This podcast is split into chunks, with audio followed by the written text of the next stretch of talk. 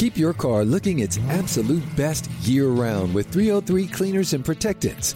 303's revolutionary graphene nano spray coating gives you professional protection in a simple, easy to use formula. It will keep your car's paint protected for up to 12 months and give an insane level of depth and gloss.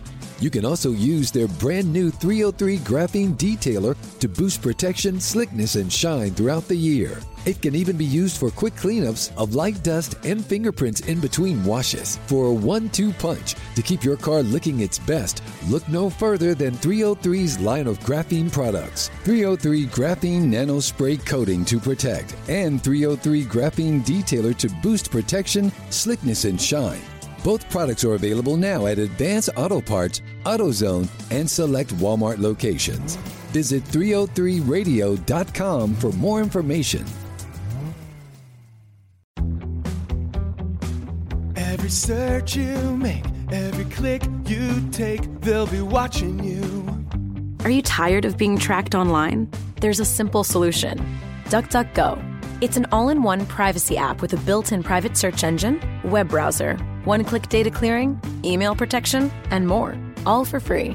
Download the app today and get the most comprehensive privacy protection with the push of a button. DuckDuckGo. Privacy simplified.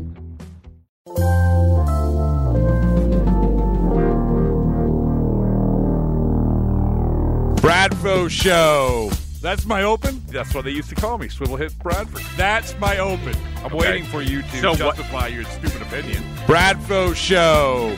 That's delicious. All right, well, I am honored to have Brian Bannister on with me right now, and uh, there isn't a better person who I would rather have on with me. And I'm not just saying that because we're sitting in the luxurious Four Seasons Hotel, and and and not, I'm not only saying that because it's always interesting when I talk to Brian, but I'm also saying that because the draft is here. I think the draft has changed a lot, and and this is, I'm glad Brian's here to talk to me about it because I think that you sort of are at the forefront of this this I guess in a nutshell, when you look at the draft and you look at these players, be first when you're looking at them to, to draft them and then looking to develop them, even two, three years ago, has it changed exponentially? Yeah, you know, I, I joke that even though I'm on the pitching side, I'd always rather take a position player because I think uh, you're more likely to hit on position players uh, because they can use their athleticism, you know, their run tool, their hit tool, you know, good arm, good defense. You know, they, they can become um, any type of role player on a major league team. Pitchers are very unique in that there's usually only a couple arms in each draft that actually have all the characteristics that check all the boxes that can become a starting pitcher. And so there's really not enough of a supply of good arms to go around to all 30 teams. There, there just isn't. It's it's a fact of the nature of pitching because when you start getting into it, it's not about just command or just repeating. It's about the angles and the movement that pitchers are able to create with their arms, and starters are able to do everything. The guys that last 10, 15 years in the big leagues do everything and do them all well, and most pitchers' bodies just can't do that. And so, most of the time, with most amateur kids you're looking at, you you acknowledge there's flaws or deficiencies or movements that aren't ideal. And I think every team tries to develop pitchers as starters, but I think teams as they've gotten more information, started to understand under the hood with all the data what actually makes pitchers uh, viable at the major league level. Teams have been faster to flip guys into the bullpen, um, bump up their velocity a little bit, and at least turn them into something usable at the major league level instead of struggling for years to make a guy a starter. Uh, but I think everybody still, especially with their higher picks, tries to make guys starters. But the reality is, if you're a winning ball club year after year, it's really hard to get an arm that can do everything because they're finite and there's not enough to go around. So when did it change? When did it change from the example that I gave? Is the, the teams are going to spend a lot of money for, let's say, a first round pick, or even you know a high round draft pick, and say we're spending a lot of money with him because we like his arm, and we think that arm will develop enough to become, like you said, a starting pitcher in the major leagues. But now it's much more complicated than that. When did it change, and how Major League Baseball viewed pitching when when it comes to the draft? You know what's what's interesting is that developing pitchers is a little bit of an awkward term because there's actually things about pitchers we can't develop. You know, the, the way their bodies are put together, the, the range of movement in their shoulder, the way that their arms snap straight at, at the release point. Uh, those are fundamental things that are almost genetic qualities about pitchers that we we don't change on the development side. Um, so there's certain pitches that a pitcher throws, particularly their fastball, that there's very little opportunity for us on the development side to change how a, a pitcher's fastball moves. Mm-hmm. Uh, that's a very genetic quality to how a, pitcher's body is put together. And, um, you know, sometimes they might flip to a two seamer or flip to a four seamer, but usually that's the hardest thing to change is is a pitcher's fastball. And so, really, when we talk about development, um, you know, the, the guy you draft or the guy you acquire in the international market, uh, a lot of things they do is what they're always going to do. They're always going to have a compensation movement in their delivery or their body lacks some amount of range of mo- motion and so they can't get to the ideal position that they should be able to to throw the best fastball possible. So a lot of what we do on the development side is work with all the other pitches that actually can be developed. And so, uh, you know, the, the quality of the changeup, uh, the purity of the slider, um, you know, add a split finger down the road, uh, work on the pitch mix, work on the sequencing of pitches. A lot of that is where development actually has an impact. You know, you can you can get a guy to throw harder by using his body and turning more efficiently. But when you get back to the actual movement of the fastball, uh, th- there's a lot of things that are pretty much set in stone. And so what's hard is you look at all these amateurs available in this draft and there's only a couple that actually make their fastball move like the elite pitchers in the major leagues that last for a long time. And so I think as teams have gotten smarter, um, they, are just quicker to put guys in the bullpen. They're quicker to make adjustments uh, with the pitchers in their systems that with things they know they can change.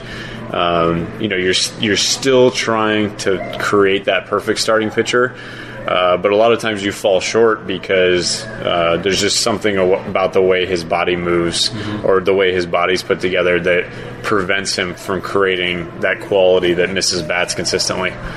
You know, the, the guy that I think a perfect example, sort of what you're talking about, and what I also want to continue to talk about is the first round pick from last year, Tanner Houck.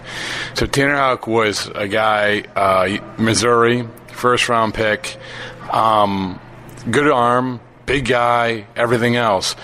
But as you explained to me, I think in spring training, this was a perfect example of what we're talking about, how things have changed, where big guy throws hard, all right, go get him before. Now it's, we're going to sort of, we see the qualities that we can implement with you. We're going to sort of break you down, build you back up.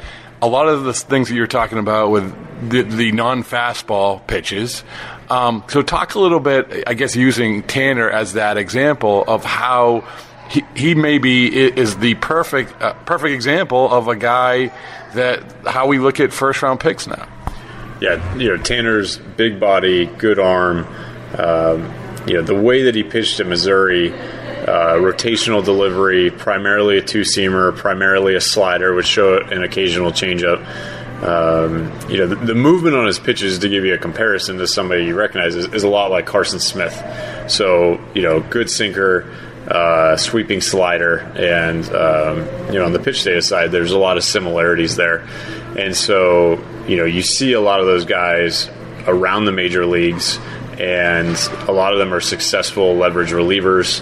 Um, you know, they, they abuse their sliders. You know, a Steve Cishek, a Pat Neshek. You know, there's there's lots of guys that have a lot of those characteristics with their fastball and their slider, and, and they're very successful big leaguers.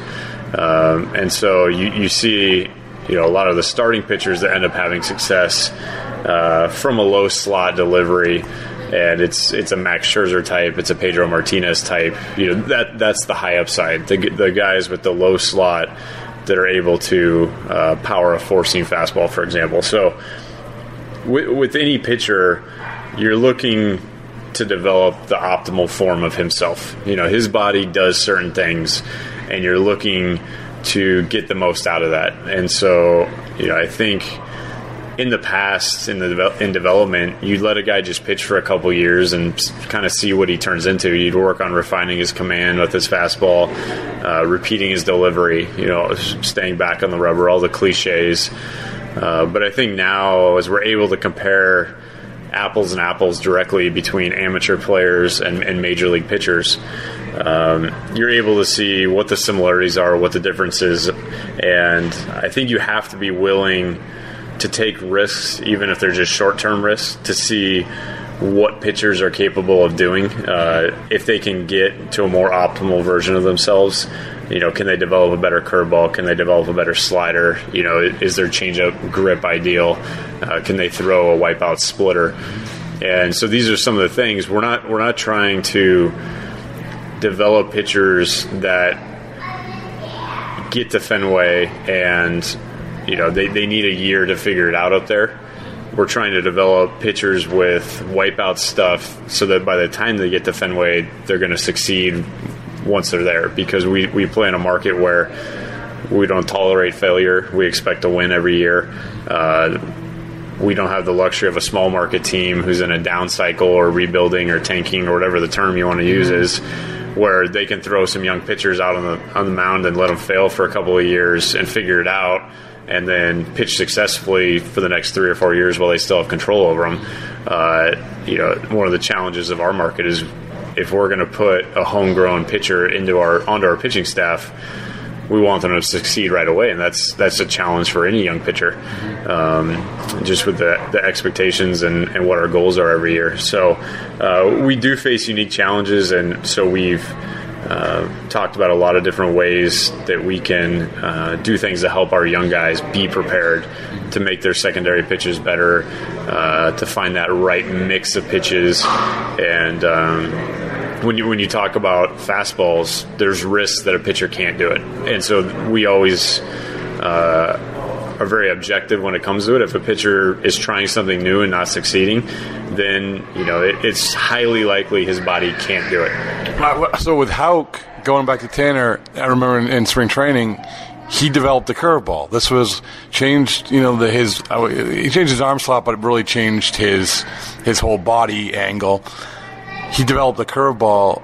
So, like like you're talking about, that was taking a little bit of a risk. That was taking a little bit of a gamble, and you have to be patient. I don't know where it stands with that, but that's sort of what you're talking about. Like we're going to break it down, and it's a little bit of a risk, but we think for the long term this is going to pay off because we do want you to be in your best position by the time that you are ready to get to the major leagues. Yeah, so he worked, uh, having gone to Missouri, he worked with uh, a guy by the name of Brian, uh, I think it's DeLunas. He's now the bullpen coach of the Seattle Mariners. Mm-hmm. So he runs a facility outside St. Louis called P3. And, um, you know, they have access to things like Rapsodo, which is a, a pitch data capturing device. Um, so he got a little exposure there before Brian was uh, hired by the Mariners this offseason to be their bullpen coach.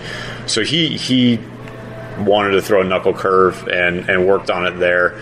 Uh, but you look at his current mix and, you know, kind of explaining where his performance is today, you know, four out of five pitches he's throwing right now, you know, four seamers and, and knuckle curveballs are pitches that he has never thrown before. So he's he's out there uh, competing with pitches that he doesn't have a lot of experience with, and you know with that comes some uncertainty. You get into you know a leverage situation in a game, and there's not a lot of history with a pitch. Uh, so he's put a ton of work in. He's one of the best kids I've ever been around. Um, he works harder than anybody I've ever seen. Um, you know, he's got the aptitude for pitching. Uh, but when you look at it, he threw 80 to 90 percent sinkers and sliders in college, and a year later, he's thrown 80 to 90 percent four seamers and knuckle curveballs. And so there's there's going to be volatility in his performance uh, because he's trying something new, and it's with the goal of creating higher upside for himself. Um, but we're also very objective. You know, if it's something that doesn't work for his body, we're not going to force him to do it. And so there's a collaborative process there, and you know, seeing if he can get to the positions in his mechanics where he can repeat a four seam fastball with life and carry, uh, and throw a curveball for a strike with depth. And you know, if, if those are things that uh, he can accomplish after a certain amount of time, we, we know he can throw the sinker and slider. Um, I think in everybody's mind there was a little more upside if he was uh, capable of throwing the four seam knuckle curve. Mm-hmm. Um, but the kid's got tremendous talent uh, does have tremendous upside, and it's it's been fun to watch him go through the process. Uh, but we're also constantly evaluating, you know, what's best for him and, and where that sweet spot is with regards to what pitches he's throwing and what his mix is. But it's, it's amazing because we're talking about changes where it's not even a year out from the guy being drafted in the first round. This is sort of what I come back to the initial conversation normally all the things that you're talking about would have been after oh four years it's not really working out let's figure out something else let's change arm angle let's do this let's do that. I mean this process started almost immediately after the guy was drafted which is which I, I, five years ago would be insane. Yeah you know he's still throwing the two seamer um, you know the knuckle curveball was something he wanted to do because uh, he liked the pitch. Um, so we know we know what his body already can do, and it's um, you know seeing what else he's capable of throwing. Um, but he's he's a good athlete and a tremendous worker, and you know it, has been fun to watch him go through the process. When you looked at when you, first of all when when we talk about the draft, you're with the team right now what is what is sort of your role when, when it comes to the draft? Do, do they run by, guys by you? Do they what what are you what are you doing as the draft is amping up here? You know, with, with my obligations at the major league level, um, I've been able to do less and less uh, with the draft and on the minor league side um, in the last year or so, just because we have a, such a good team on the field at the major league level, and trying to make sure that we're winning every ball game we can up there. Um, and I, we've also added more people on the minor league side and in the analytics department to help out with those topics. Um, so we have some really good people giving feedback and building out infrastructure with regards to the draft. So, uh, you know, I get I get copies of the information, uh, but compared to two years ago, I'm much less involved than I used to be. When you go back to um, the conversation, I remember Dave saying this a few years ago because the conversation was the Red Sox hadn't developed pitching and uh, the, they were gonna, and he was honest about it. He's like, we had a long meeting at the winter meetings about what we're going to do to change things and do this and do that. Um, there's a lot of upside in this system right now, but uh, you touched a little bit on the uh, how you want to make sure guys are ready, I mean, ready to go when it comes to the major leagues. What are some of the other things when that conversation was being had a few years ago? What are some other things that you felt like you could, you guys could tweak to sort of change the narrative? Because the, the, you know, this is a results business, right? Like Clay Buchholz is last the, the developed guy who went on to be an all star. What are some of the things that you guys have altered in this respect? You know, one of the classic phrases thrown around around the game is that you know young position players and veteran pitchers, uh, and it, it's said that for a reason. And you you look at recent uh, World Series clubs. Um, you know, you look at the Cubs. You know, homegrown core of position players, and they acquired their pitching.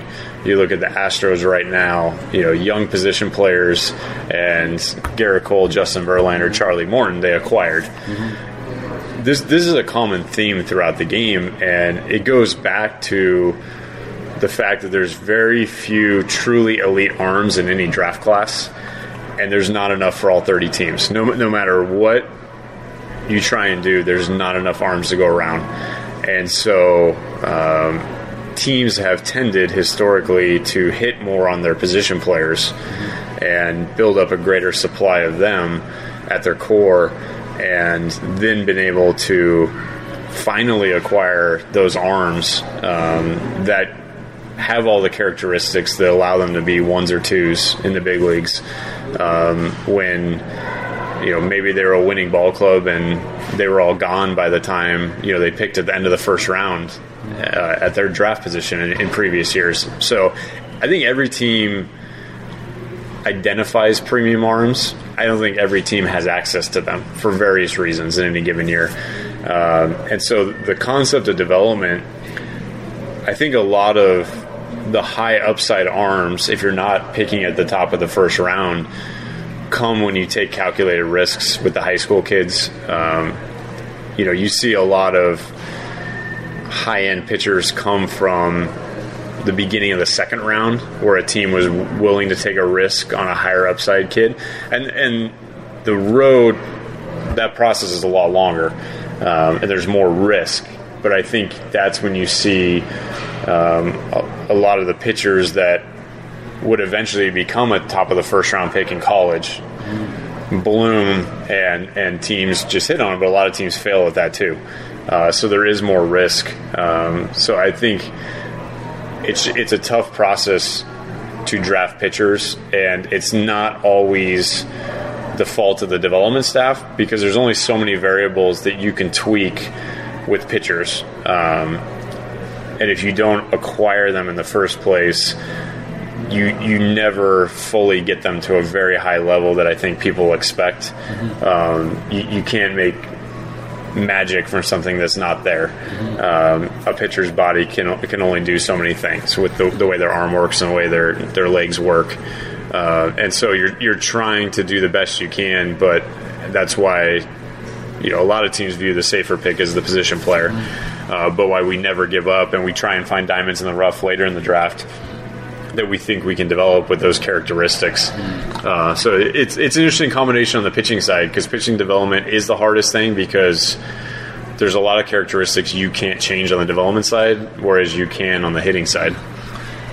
The, why you know I, I mentioned Clay Buchholz, but you know one thing that should be pointed out is another thing that you have a hand in, which is making the most out of guys, making the most out of minor leaguers, and maybe they're late round guys, but making the most out of them to the point where other organizations view them in a light where maybe they didn't view them coming out of the draft. And that has been a tremendously important thing, I, I, would imagine, when we're talking about some of these major league trades. And just talk a little bit about sort of how you view that, how the importance of of of that aspect of things when it comes to an organization as a whole, and certainly with your role. You know, my the second half of my title is is pitcher development. Um, my primary focus throughout the organization and and where I spend the majority of my time is on the concept of pitch quality and it's really you know what does a perfect fastball look like? What does a perfect slider look like? A perfect curveball a perfect changeup.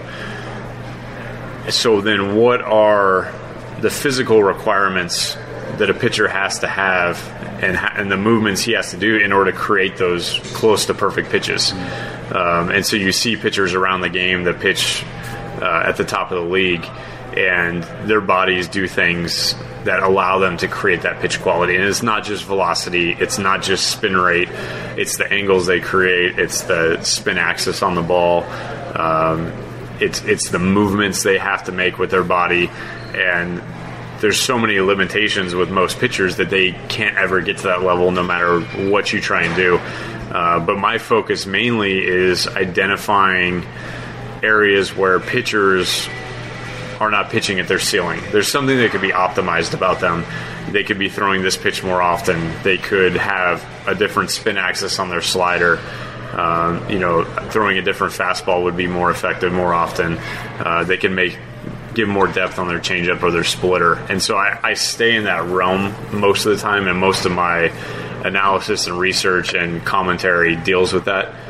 Um, and then the other area where I spend a lot of time is in now capturing high speed video on players, uh, looking at their TrackMan data, um, using other resources to identify when they're not pitching successfully, what are they doing different? Is, is their body moving differently? Is their arm slot different? Um, how is their hand coming through the ball?